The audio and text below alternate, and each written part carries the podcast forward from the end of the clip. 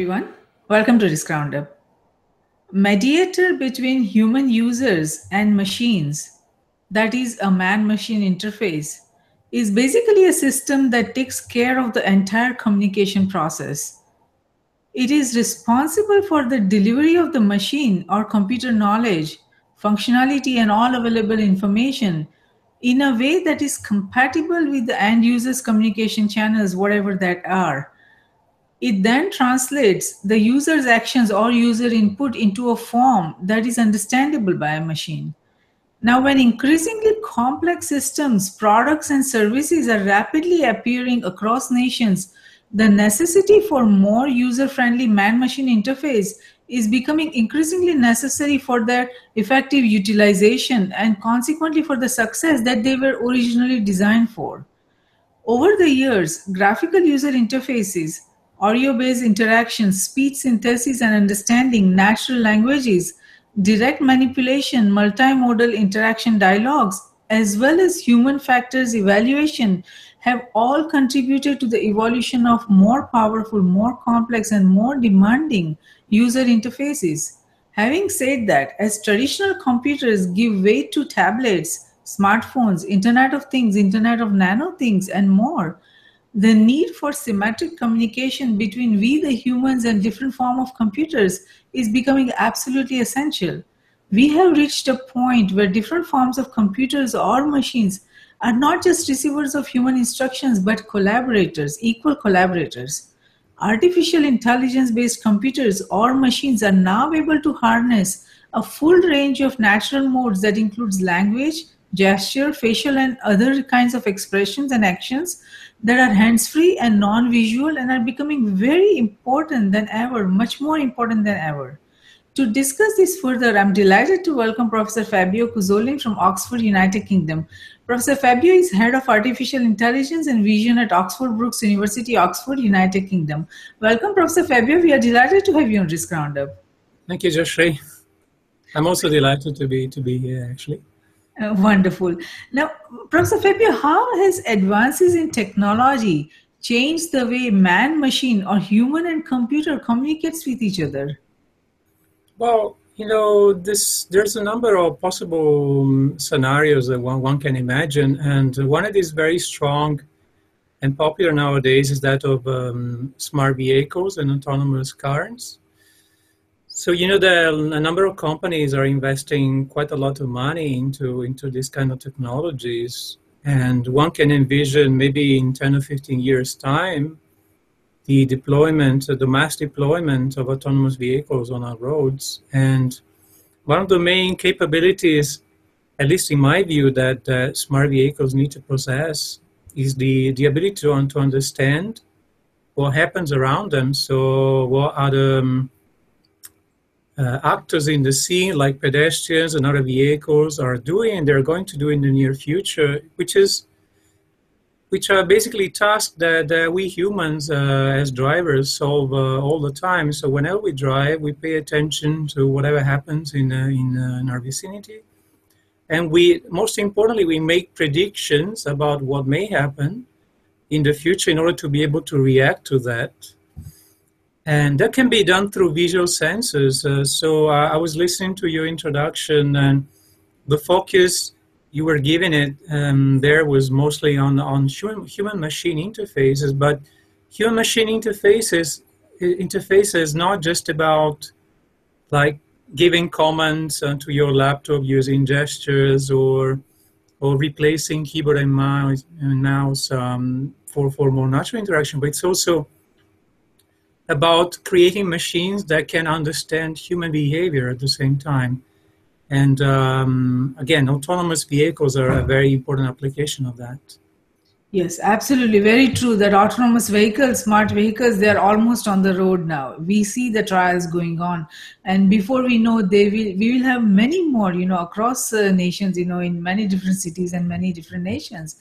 So, yes, you're absolutely right that they need to be intelligent to be able to understand human behavior, human, you know, activities that is going around them. So they can, you know, have intelligent decisions that uh, they need to stop. They need to make sure that a child is crossing the road, that it doesn't you know uh, run over it and you know it has to stop at the right time. Those kind of uh, actions needs to be there and you're absolutely right about that. So how would you describe the current state of uh, communication between the computers and humans? How well, my group works um, very intensively on on this very purpose which is um, using cameras to understand what type of activity or action um, humans are performing in a certain video. And uh, the shift nowadays is much um, moving from um, batch processing, so like processing entire videos that have been acquired in the past in order to understand what, what is going on in there, to real-time processing uh, in which, you know, images are captured instant by instant and the machine has to process them in real time in order to react immediately to, to whatever is happening. So this is another application scenario besides um, autonomous vehicles is human-robot interface. So um, there have been play, I mean, uh, like humanoid robots have been deployed in places like um, conference halls or railway stations in order to in order to exchange information with with people and users. But what they really lack, I mean, besides the the naturality of their their their way of interacting with people, is is the capability of really understanding people and the way they express themselves. So the um, the techniques that we use here have have been achieving like um, state-of-the-art results across the board. So we tested them on the the most uh, important benchmarks in uh, in action recognition from from videos, and then we got a really dramatic uh, jump in performance. And that, that, these are based on um, a variation of uh, deep learning. You might have you might have heard about this. So the the paradigm in uh, in machine learning has shifted recently in the last few years from from classified uh, based on statistical learning theories such as support vector machines uh, and so on to a new class of uh, neural networks which, which, due to their like uh, increasing complexity so a higher number of layers and a certain specific architecture that, that alternates um, a mathematical operation called convolution with uh, with um, looking for the maximum response of these convolution um, layers. Have demonstrated to be able to to create very complex and, and abstract uh, representations on uh, of the input that is presented to them. In the case of videos or images so they, they've mostly been applied to images so far. So you, you give the entire the entire image as an input to this network, and in response, they create in their intermediate layers uh, what we call feature maps that encode quite quite abstract uh, information about um, what happens, what, what objects are in the image, or or people, or what kind of scene that is, and then they're able to exploit this intermediate representation to decide for instance, whether a certain object of a certain class is present, so whether the picture is about a chair, whether is there a person is there, or what is the identity of the person, and so on. So what we did, what we started doing like around uh, two years ago, is employing these uh, deep neural networks with, with an increased number of layers. And again, the, there's a number of recent architectures that have been proposed for that and try to apply that to videos. But the issue is that, I mean, the problem is that videos are much more complex and also heavy represent, I mean, um, kind of data than with respect to images. So they're much bulkier. They can be like several gigabytes of data. So you want to process them in an efficient way. So basically, you cannot just do a vanilla application of techniques that have been developed for images and use them on videos and hope to get good results. So maybe, do you want me to share this uh, project page that we have on this? Uh, yes. That could help because uh, we have a nice introductory video that shows pretty much what kind of steps we follow in that development. So if you're happy with that, I will do it right yes, now. That would be great. We would we would like that. Our global viewers and listeners would appreciate that. This is a paper that has been recently published at the, British Machine Vision Conference in 2016 by just one of a series of papers that, that, that, that, we are publishing on the topic. So I will just share, share the project page with you right now. Okay.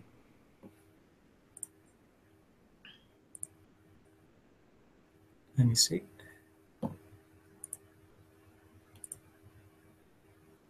Okay. So this is the project page. I hope you can see it. Yes. And here there's a little video that, that we created. I'll close the audio there and I will explain it myself. There you go. So the problem here is to not just to recognize what, what human action is taking place in the video. This is uh, the most important benchmark in, in action recognition. But it's also, as you can see here, to detect what part of the video is actually containing an instance of that specific action. And here you can see in different colors, uh, different action instances of the same class. So this is the, the biking activity. And as you can see in this, in this uh, video, example video here, we can detect multiple and multiple number of, uh, of instances of the same action. So this is like a 3D view of the of the video represented as a series of images. And here you see in color, in different colors, the different what we call action tubes, which are like series of, uh, of bounding boxes that, that delimit a certain action within an image, linked up in time in order to both detect and recognize what human activities are being performed in the video. So here you, you can see an example in which even six such tubes are detected. This is another example videos.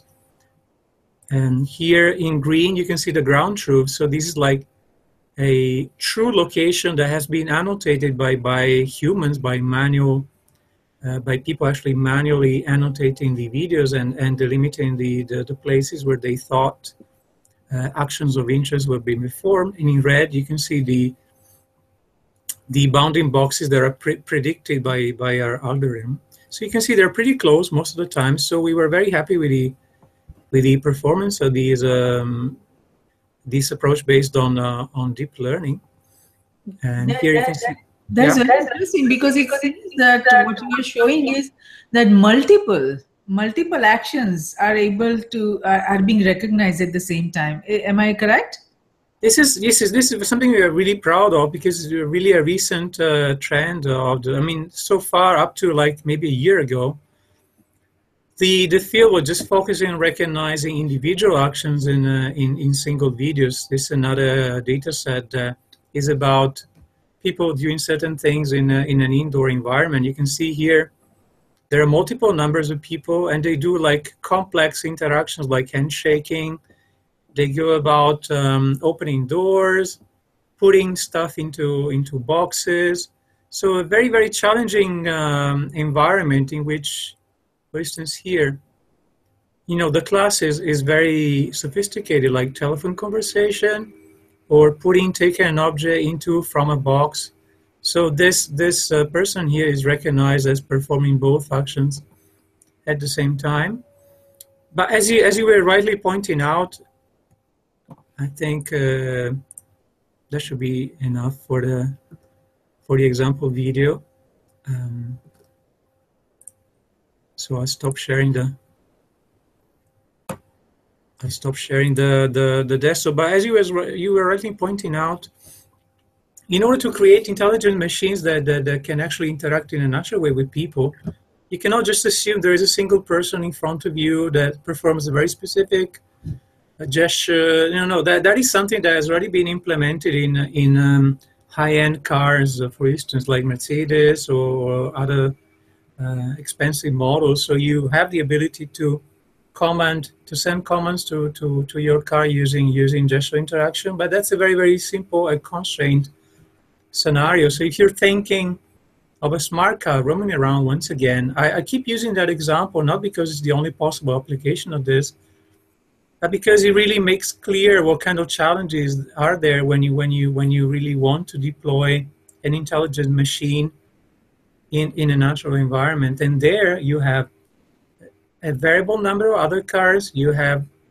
5, 10, 15 pedestrians roaming around. These are all, they're, these are all intelligent agents, so they're all, they're all people with their own hands. And they keep making decisions. They have their individual goals. And somebody's going to school, somebody's going to work, they're going to buy grocery, they want to drive to their, their, their, their, their, their workplace. So they have their, their own individual objectives. And it's basically impossible for, for an intelligent machines to understand what, what, what, what is going on. If they don't understand that these people are rational agents with goals and that they pursue that, those goals yes. And and that, that different people have different goals. So we're not it's not like a game in which everybody wants to reach the same the same the same final results. But so everybody have their own goals in life or like more specifically for what they want to do with their mornings. And uh, a robot or a machine that, that is deployed in, in such natural human environments need to reach that level of sophistication. Yes, very true. Now, why Uh, other computer interaction methods? Why we? Pardon? I haven't, I haven't heard you. Okay. So while other computer interaction methods are artificial tools, Right. where humans must adapt to the computer. Yes. Gesture and action recognition interaction reverses this by putting the burden on the computer to understand the human. So here, the entire burden is on the computer or the you know uh, robots, uh, whatever term we use here. So how difficult it is for the computer or robots to understand human gesture and actions. It's extremely, extremely challenging. You know, like as I was saying before, the field is kind of working its way up. So it started maybe 20 years ago from, from very simple benchmark data sets, collecting like five or six different action classes performed by an individual person against like a static background. And then they started collecting, people started collecting videos from, from the YouTube and created, and then created the first more realistic um, data sets of, uh, of human actions in videos. Now the most um, the most complete ones contain several hundred classes of human activities. So you're you are getting towards the the, the, the kind of fine grained recognition that you need for real world deployment.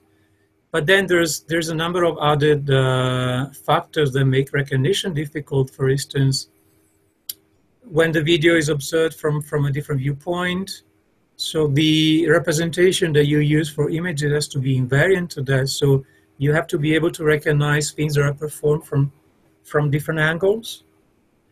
If the illumination conditions change, the appearance of the, the person or the scene will change in the image. And again, the diagram has to be robust to that. So if you have stuff that moves in the background, that does not does, doesn't have to confuse the diagram. So there's the more realistic the, the, diagram you want you want the diagram to be, the more the more difficult it becomes to devise a system that is robust to all these uh, to all these issues.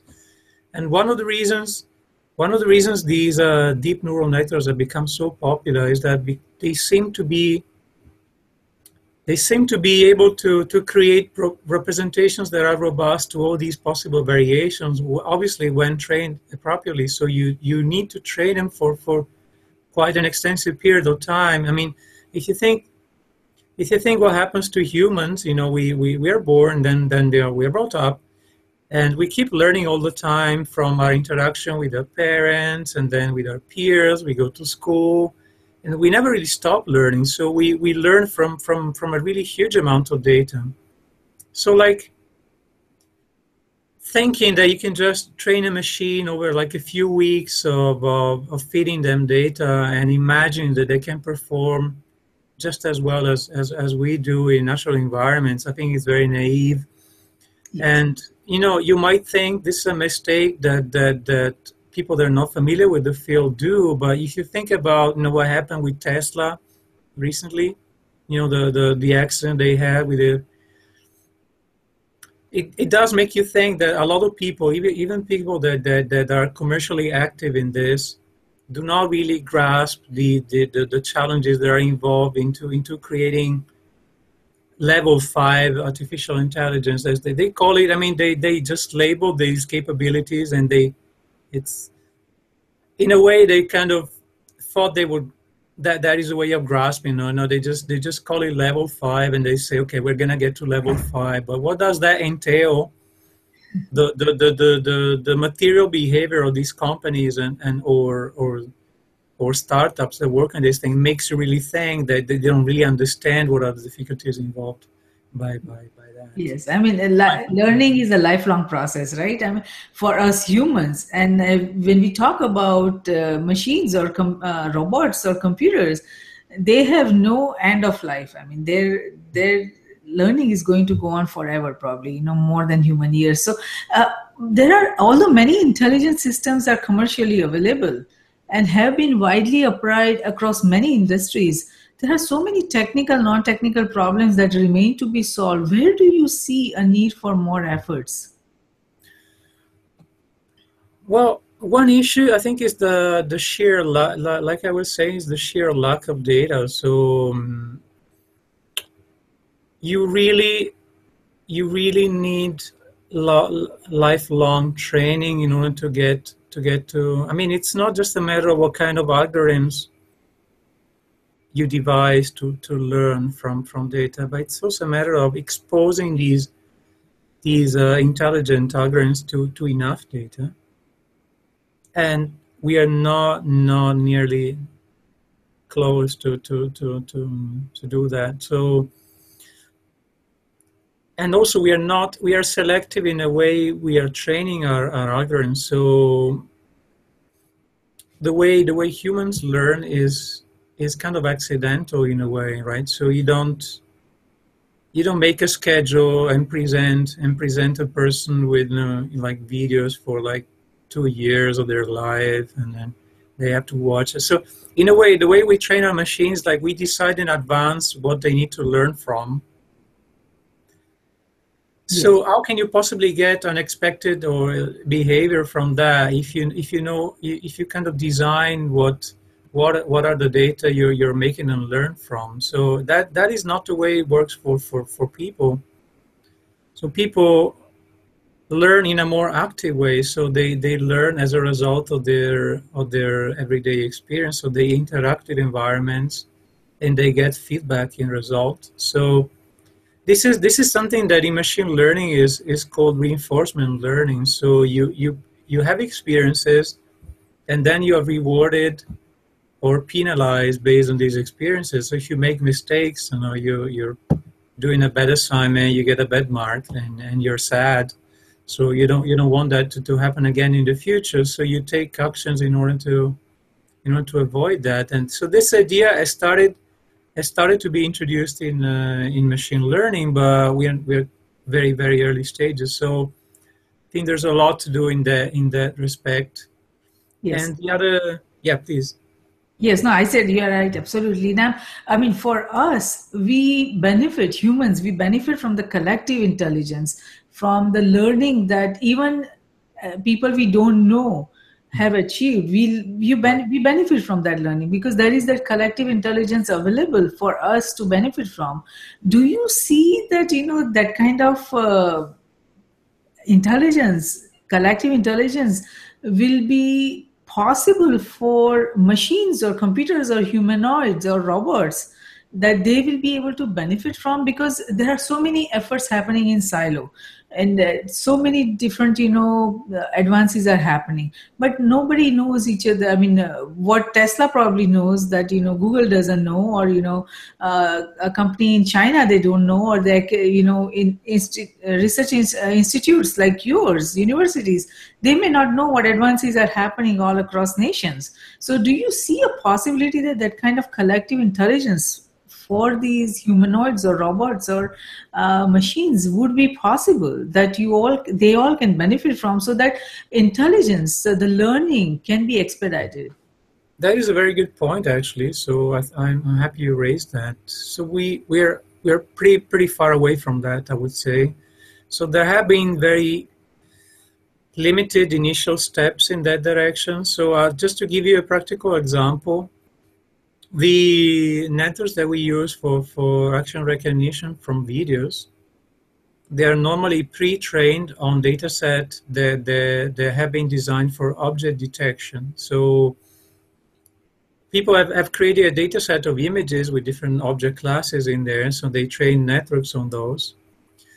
Then when, when, we, when we approach activity, human activity recognition from videos, we don't start from scratch, so we don't train a network from from from nothing so just by feeding them video data but we use a network that has already i mean as a component so one of the components of, of our network has been trained on on these uh, object classes uh, detection data sets so that as you as you can appreciate i think is a very limited but significant i'd say step in towards the direction of that you were indicating. So sharing knowledge between between across purposes. You know these are these are these are two different tasks.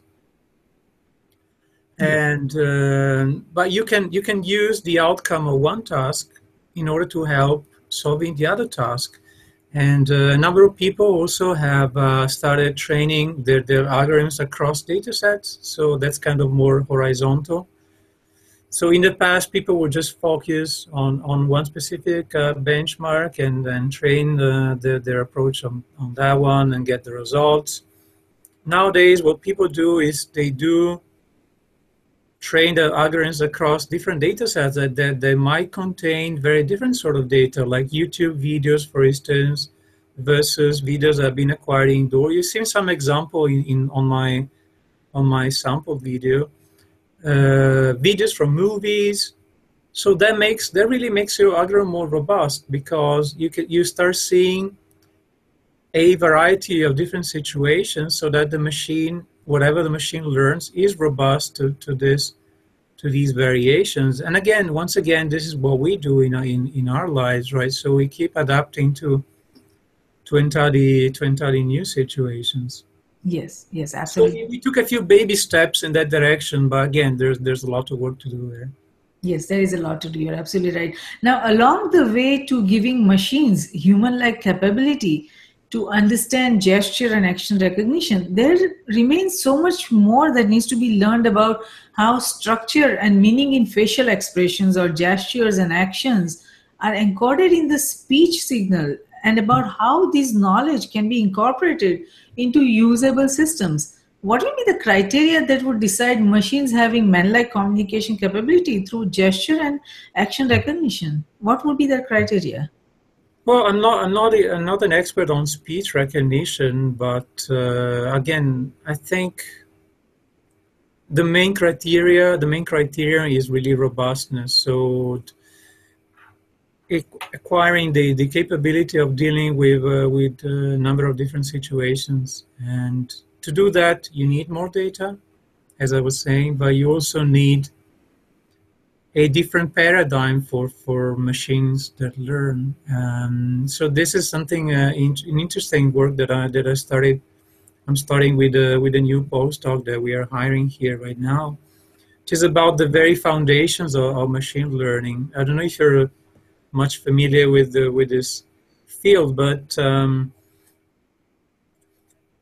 people are. I mean, in machine learning, people are aware that that models that you learn from a certain uh, training data, as it's called, are not necessarily performing, are not necessarily going to perform well on test data that they, they are acquired under under entirely different situations. Yes. Uh, but they don't really, th- th- there isn't really a principal way of coping with those problems. So in, in everyday's practice, um, people resort to, to something that is called cross-validation, which is they, they test their models on, the, on uh, parts of the training data in order to make it more robust. But again, there, there is no theoretical guarantee that the, the model they learn in, in such a way is going to perform well again the tesla the tesla example example come, comes comes to your mind again. You know the machine the machine was was trained to recognize say trucks and other vehicles but it encountered a situation in which it just failed like catastrophically. And that was because the way the model the model of the appearance of other vehicles was learned was not cautious enough so it was not skewed towards the worst case situation so we really need a paradigm of machine learning that takes into account not what you think is going to happen, but you know what what you think it's going to be the worst possible case when you encounter new data. So if you want a machine to be or an algorithm to be is really robust, whenever you get new data you have not been trained on, like uh, you know you you're trained say speech recognition system on yourself, and then there's a, like you want to apply it to a two year old um, child, right? Yeah Yes. They will speak in a, in a completely different way. They will have a different um, tone of voice, and they will, you know, that their their speech will not be entirely coherent. So, and I can bet that that nothing will work in you know in, in such a situation if you train it in a neighbor. So, what do you want an intelligent machine to do? You want to you want it to be robust to, to the to the worst possible case. So, okay I cannot train I cannot train my algorithms on of an infinite amount of data because that's never going to be possible. Yes. Especially because that involves actually people, as I was saying before in, in my example video, annot- manually annotating stuff. That is very expensive, that is very time consuming. So you cannot just imagine that happening anytime soon. So then you need to make your algorithms contemplate what what is the worst possible case and behave accordingly so in i mean i i have a strong i have a strong opinion about that and really think that is the only way forward if you want to design something that works more or less in in most situations Yes, yes. No, you're absolutely right. I mean, these are these are all such complex uh, tasks that uh, needs to be performed. I mean, if we if we look at the autonomous cars that the tests, like you just mentioned, that uh, are happening, and uh, why the machine was not able to recognize certain thing. I mean, these all sounds very simple, but gesture and action recognition involves so many coordinated processes that are happening in sequence. And the humans we communicate through gesture actions. The receiver that is the computer or machine or you know this in in this case the autonomous car they extract ideas from gesture and actions and they would need to rely on context to narrow down the possible meanings of gesture and action now, all of these processes are very must be very challenging for machines at this point, right? I mean, to uh, narrow down the possible meanings because all that information needs to be embedded within the uh, machines or computers to be able to do that. So, uh, yeah, this is a very important point. Yes, I mean, context. Context is a is a very strong keyword. So, just like you were rightly saying discerning discerning the meaning of, set, of certain uh, events does depend on context. So if I'm reaching out with my arm and my cell phone is near it, then then I'm grasping. I'm going to grasp the cell phone. But if I'm if I mean, depending on the on the presence of different objects around you, you the same action can have different meanings. So once again, people have, have started recognizing that and they have started uh, looking for ways of, of introducing context in these uh, in these algorithms. But again, especially in a robotics uh, in a robotics setting, so there have been a number of papers by by um, a person at Cornell that now just moved to to Stanford. Name is Saxena, I think, which is about affordances. Affordance is a word that the, that describes the way objects are used by people. So a, if a robot is to is to interact with with other with people with humans, they need to understand that certain objects have certain functions in the scene. So when then people move towards a certain object, then they it's because they want to do something with them, right? Yes. So object context is is rec- is being recognized as one of the elements that will slowly bring machines to that kind of sophistication. But as you I think you were you were making a very very very true point there. That you know if the smart cars that are developed by the biggest players in the field cannot even solve a very simple task. You know, you have a static, ob- the truck was parked there, so it was just a matter of recognizing a static object there. And he makes a mistake based on color.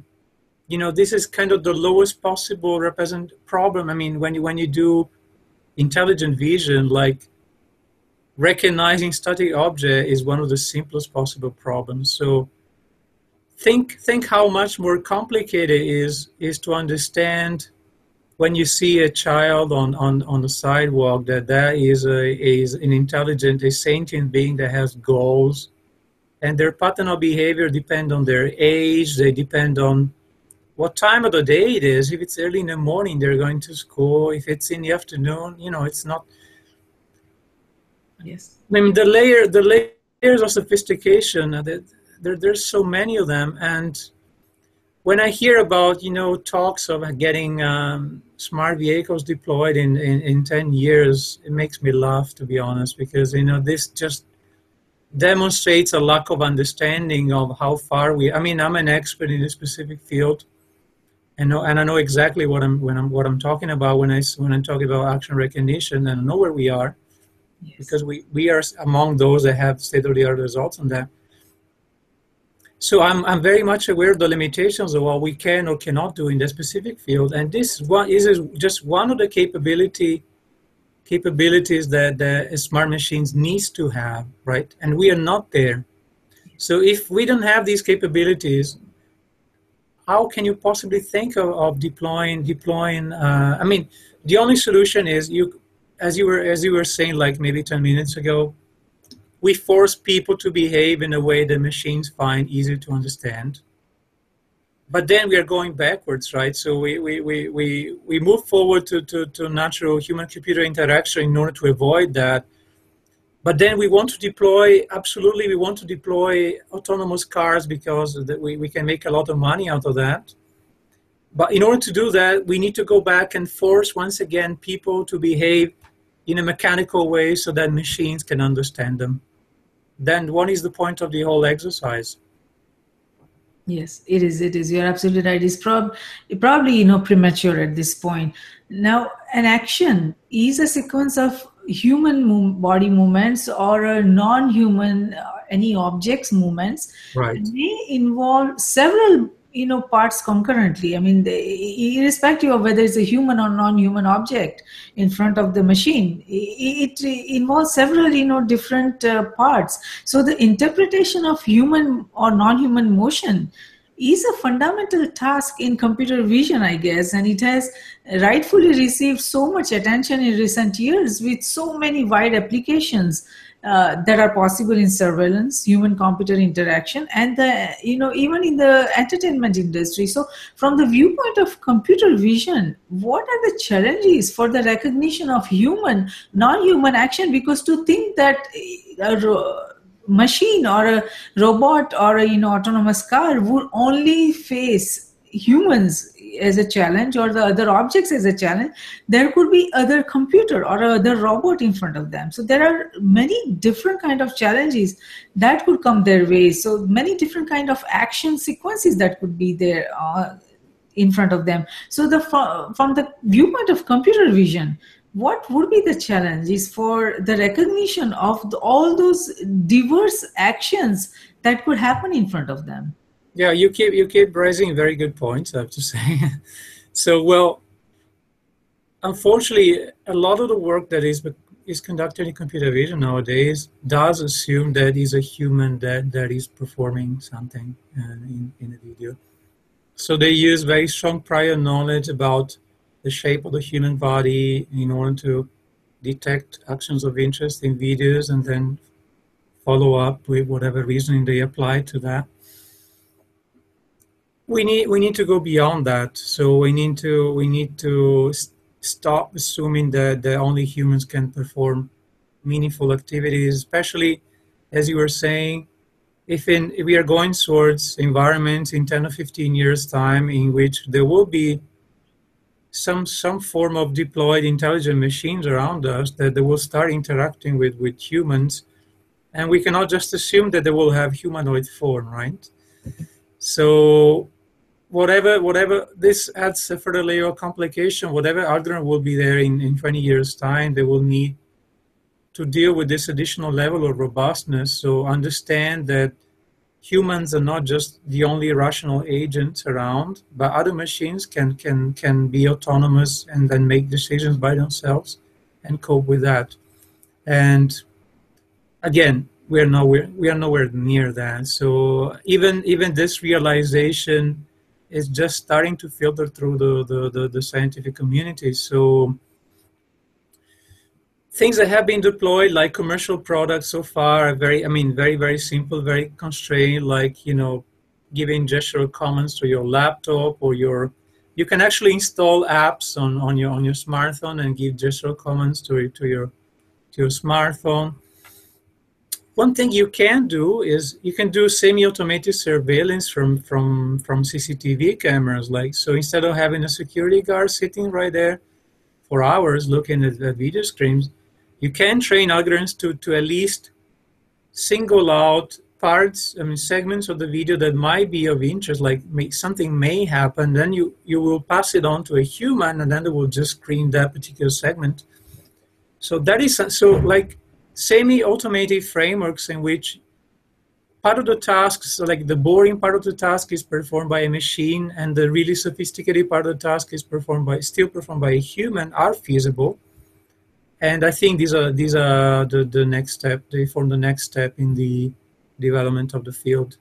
Right, right, right. Now, if we look at the laws of the three laws of robotics mm-hmm. that have been defined, is that a robot may not injure a human being through inaction and allow a human being to come to harm.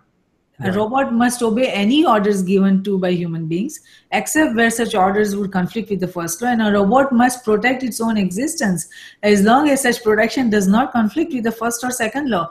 To embed these three laws for the safety and security of the human human beings, humanity, and the human society is going to be a very complex challenge. How would that be possible? It is. I mean, I mean, as as FS, uh, as SF as it may sound right now, that the, there are actually people that are starting to think in that in that uh, form. Uh, so there, people are starting to talk about ethics in robotics and social robotics. So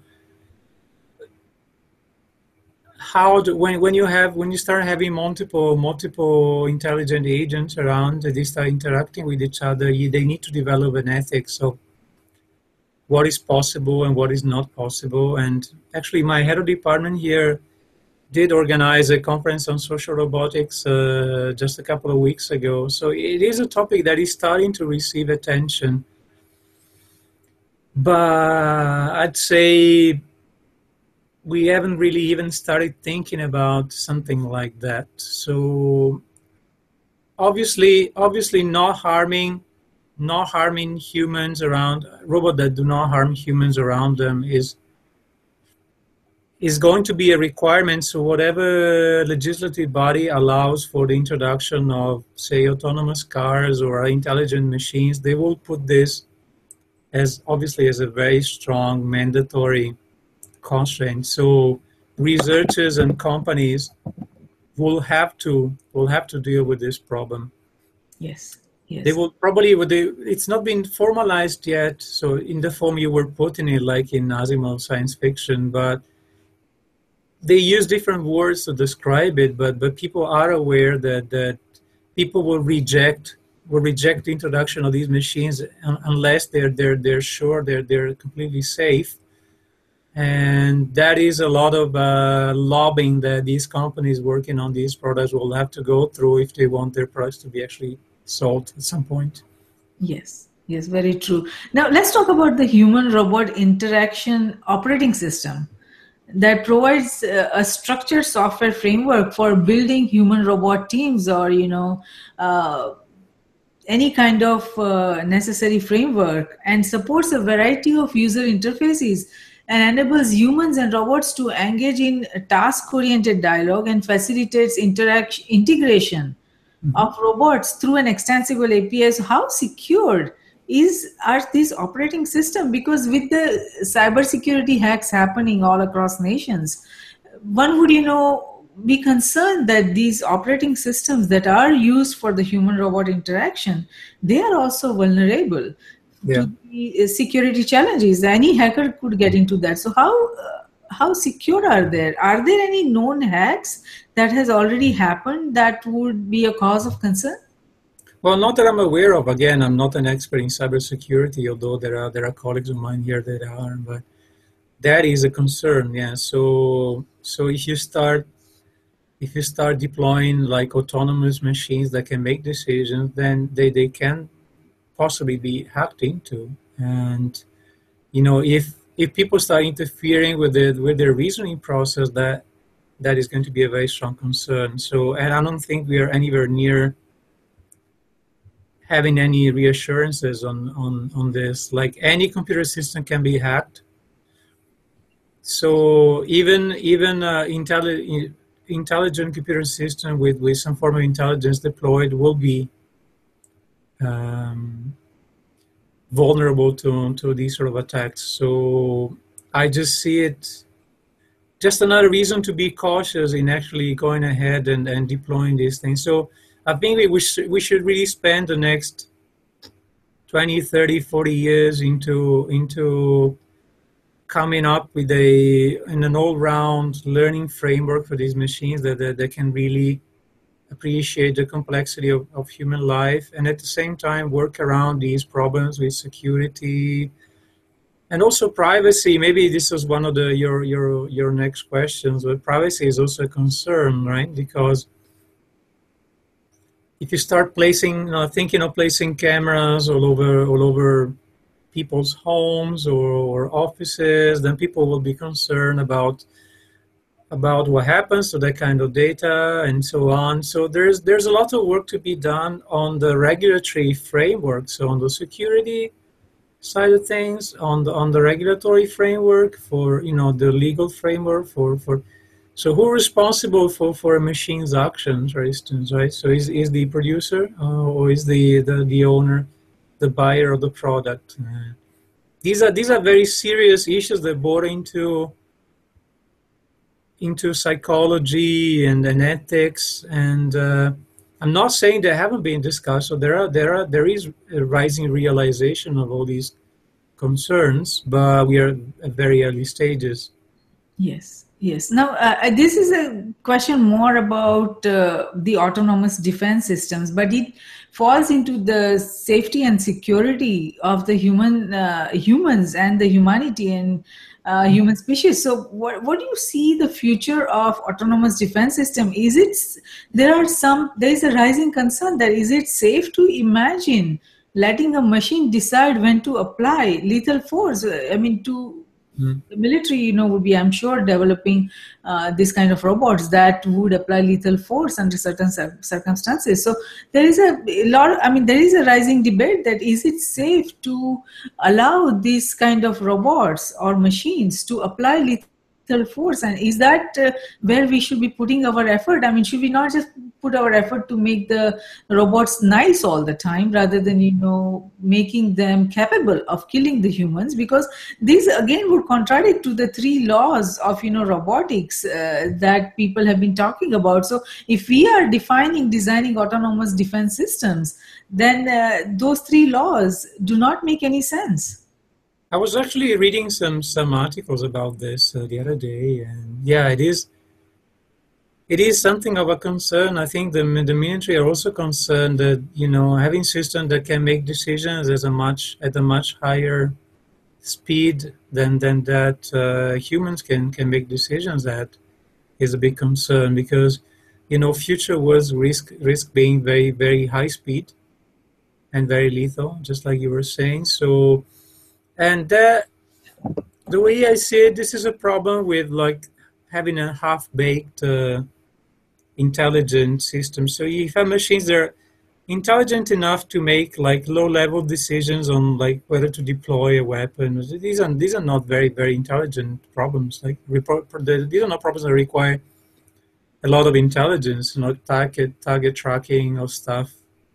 It's more like video stuff video game tasks. So, so allowing machines to, to make the sort of decisions before they're sophisticated enough to understand the implications, you know, to have some notion of ethics will be very dangerous. So, I mean, I'm a bit pessimistic in, in, in this in this respect because, I mean, that that's not the way humans have progressed in the past. So we normally introduce technology before we understood the, the, the their full consequences. So my my my concern is that these technologies will, will start being introduced much bef- much before they will reach the, the, the, the, the state of development that, that would make all these risks go away. So I think this will happen, and accident accidents will happen as well, and then there will be a backlash so of some sort. Yes, yes. The biggest challenge, the biggest challenge I see is that we humans, we have uh, this intent. I mean, when we ha- human life, we when we as we grow, we have a desire, we have a purpose that we want to achieve certain things. So even if we sometimes use lethal force, it is to save probably someone's life, or uh, we we our whole all our actions are revolved around our goals that we have, our objectives, our purpose in life. But for the machines, even the most advanced artificial intelligence systems imagine today do the things they do because we tell them to we program them to do that they have no sense or intent or purpose they just do the task that we define them yeah. to do so maybe that spark of initiative is innately human but it is at least uh, so far beyond the foreseeable technology horizon to be a distant theoretical risk at its best so to achieve, to let them free the way you know if, if we go back to the example of autonomous cars at this point to mm-hmm. let them you know be on the road on with their free will with the limited task that we have defined for them it is going to be very complex and it will be a big security challenge. Would you do you agree to my point? Yeah i totally agree. I think it would be very dangerous. And um, in my experience of talking not, not to the military because we don't work with the military but to, to car makers they have very little understanding of, of um, what this can entail. So you know, in a way, our machines are, are, are, only as intelligent as, as, as we make them, and we are not very intelligent as a species anyway. So we are quite limited, and, and the, the, the capabilities that we provide our machines are even more limited. And the combination of these two things can be can be really dangerous. I mean, uh, for the longer term. In a way, it's reassuring. So, like people, I've been worrying, like scientists like Stephen Hawking have been worrying the the rise of the intelligent machines. But you know, in my from my daily experience as as a scientist working on these things, I I still that as, see that as a very as a very distant uh, threat. So the the future. The more immediate threat for the future, in my, in my view, doesn't come from machines that are too smart, but from machines that are not smart enough, rather. So we are going to deploy machines that are way not smart enough soon enough, and that is that is going to be a problem. Yes, yes, I agree with you. You're absolutely right. Now, you had artificial intelligence and vision efforts at Oxford Brookes University. Would you mind sharing what are the current research initiatives uh, that you are working on? Sure. Apart from the um, the action recognition project that I was telling you about, so the next step is to is to recognize to predict future people future people actions. So again, moving from from real time action recognition towards uh, understanding what's going to happen, say in three or five seconds time when it's about, say, the automotive scenario, but even more even more in into the future. So if um, a person is is performing a certain activity at home, like they're cooking so this is composed by a series of uh, more simple activities. So by just uh, recognizing the, the complex structure of this series of activities, then you can foresee that, say, in five minutes time, so you, you, you put the boiler on, you started like, you started like boiling your pasta. So in five minutes, you're gonna need to, you know, prepare your sauce or whatever. So you can endow machines with the capability of making predictions quite quite far away in the future as long as they understand the complexity of of the series of activities that are involved in uh, in people's everyday life. This is one of them. One pro- another project that we are working on is um, the monitoring of uh, people with uh, brain conditions like uh, dementia in their homes. Um, you can do that by simply measuring like um, accelerometer data coming from from uh, wearable devices or their smartphones placed on them. So just based on the the patterns of these signals. So if a person goes back and forth to the kitchen, means like they're they're kind of forgetting what they what they wanted to do. So you know these can be early signs of uh, of a person developing a brain condition. So that can be used uh, like to refer a person to, to a medical doctor whenever whenever these signs are picked up. Um, another project we, we worked on uh, recently was the development of uh, emotional avatars that using EEG interfaces, so brain-computer interfaces, are able to recognize people's emotions and then transmit them to, to the to the humanoid robot in order for the robot to reenact these emotions. So, for instance, I mean, we call this project Avatar because it's really about creating creating a humanoid uh, avatar that behaves like like the person, so expresses the, the the person's emotions.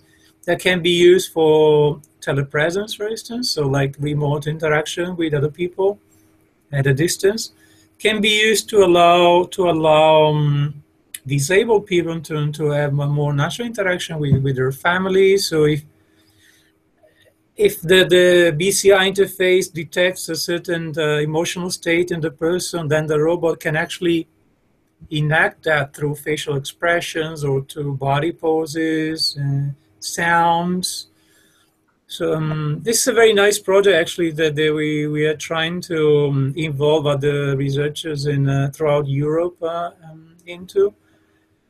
And, uh, and, then there's another one in collaboration here with Oxford. So the first the first project is already in collaboration with the computer vision group in Oxford University, and I have another collaboration with another um, full professor in Oxford University about um, um, video browsing.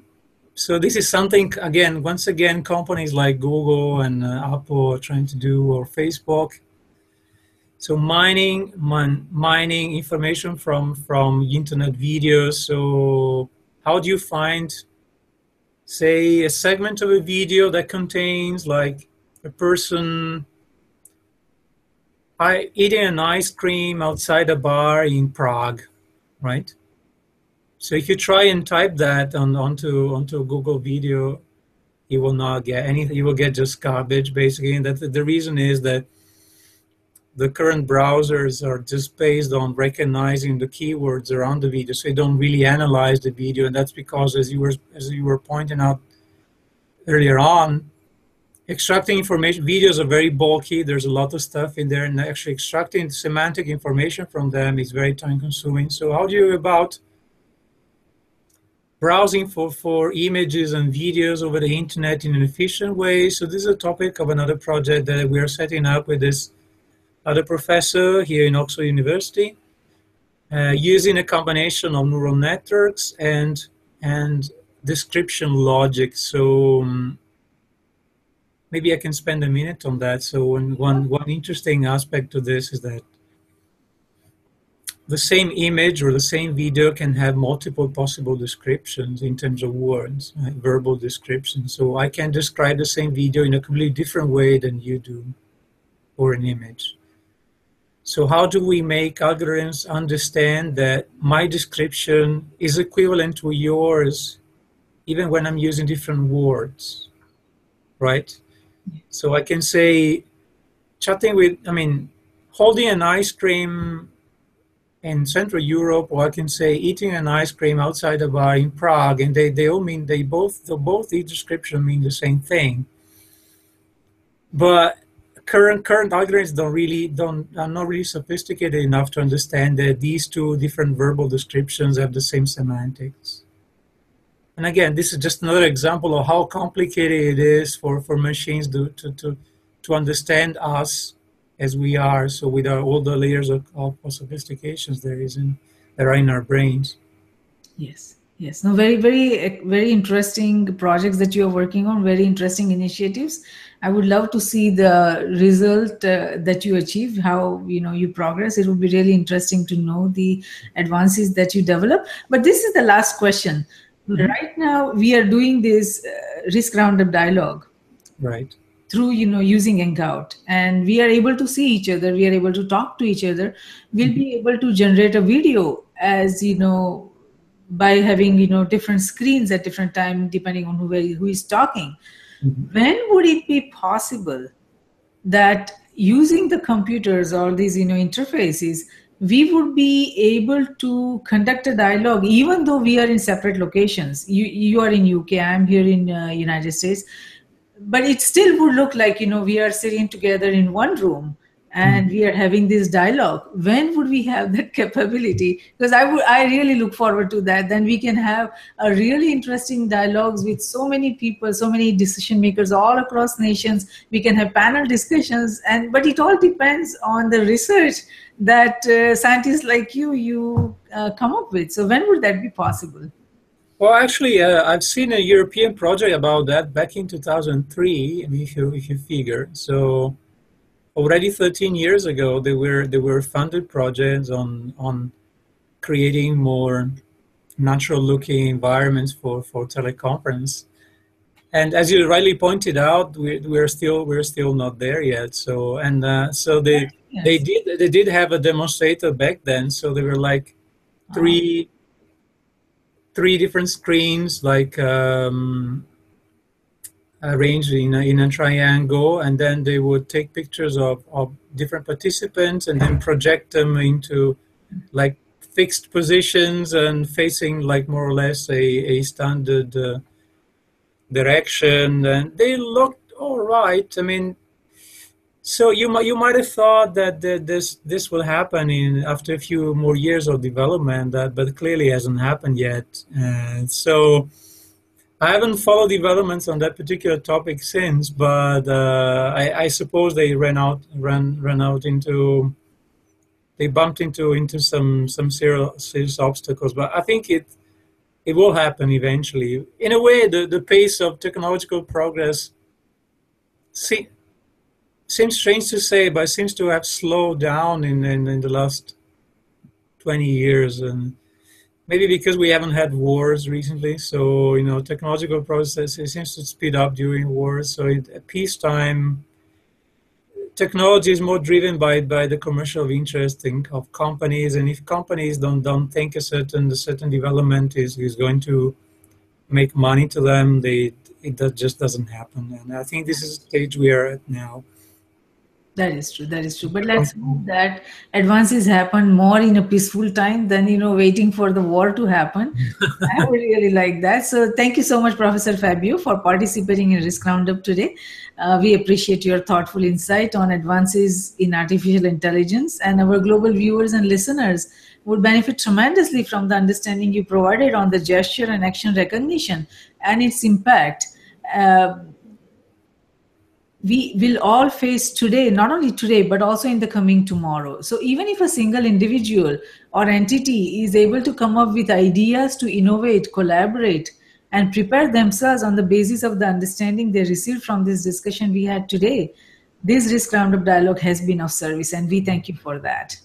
I hope it's been, it's been useful, Jayshree. And again, I, I thank you for having me. That was a, a very, very nice experience and useful as well.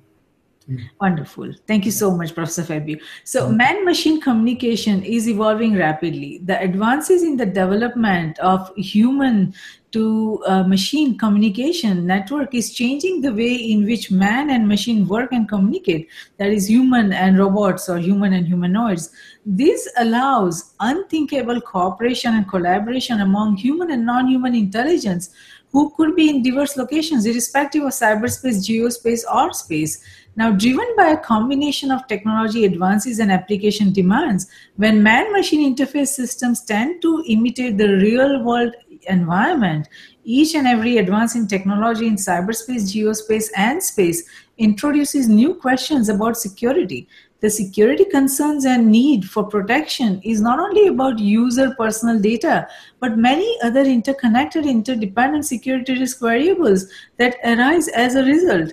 Risk Group Cybersecurity Risk Research Center and Strategic Security Risk Research Center are created for this very reason to identify, evaluate, and manage the risk facing NGIOA in CGS, that means nations, its government, industries, organizations, academia, in cyberspace, geospace, and space, and to discuss, debate, and define necessary framework, structure, processes, tools, and technologies to manage the security risk of not only the digital global age, but also of the coming technological superconvergence. Because we at Risk Group believe that risk management, security, and peace walk together hand in hand. Though security is related to the management of threats and peace to the management of conflict, risk management is related to management of security vulnerabilities as well as management of conflict. And it is not possible to conceive any one of the three without the existence of the other two. All three concepts feed into each other. We believe that the security we build for ourselves is precarious and uncertain until it is secure for everyone across nations tradition becomes our security. So if we build a culture of managing risk effectively, it will lead us to security and security will lead us to peace. Let's manage the existing and emerging risks together. For more information on the risk roundups, to watch the risk roundup videos or hear the risk roundup podcast, please go to riskgroupllc.com and do not forget to subscribe and share. Until next time, I'm Jayshree Pandya, host of Risk Roundup, signing off. See you next time. Thank you.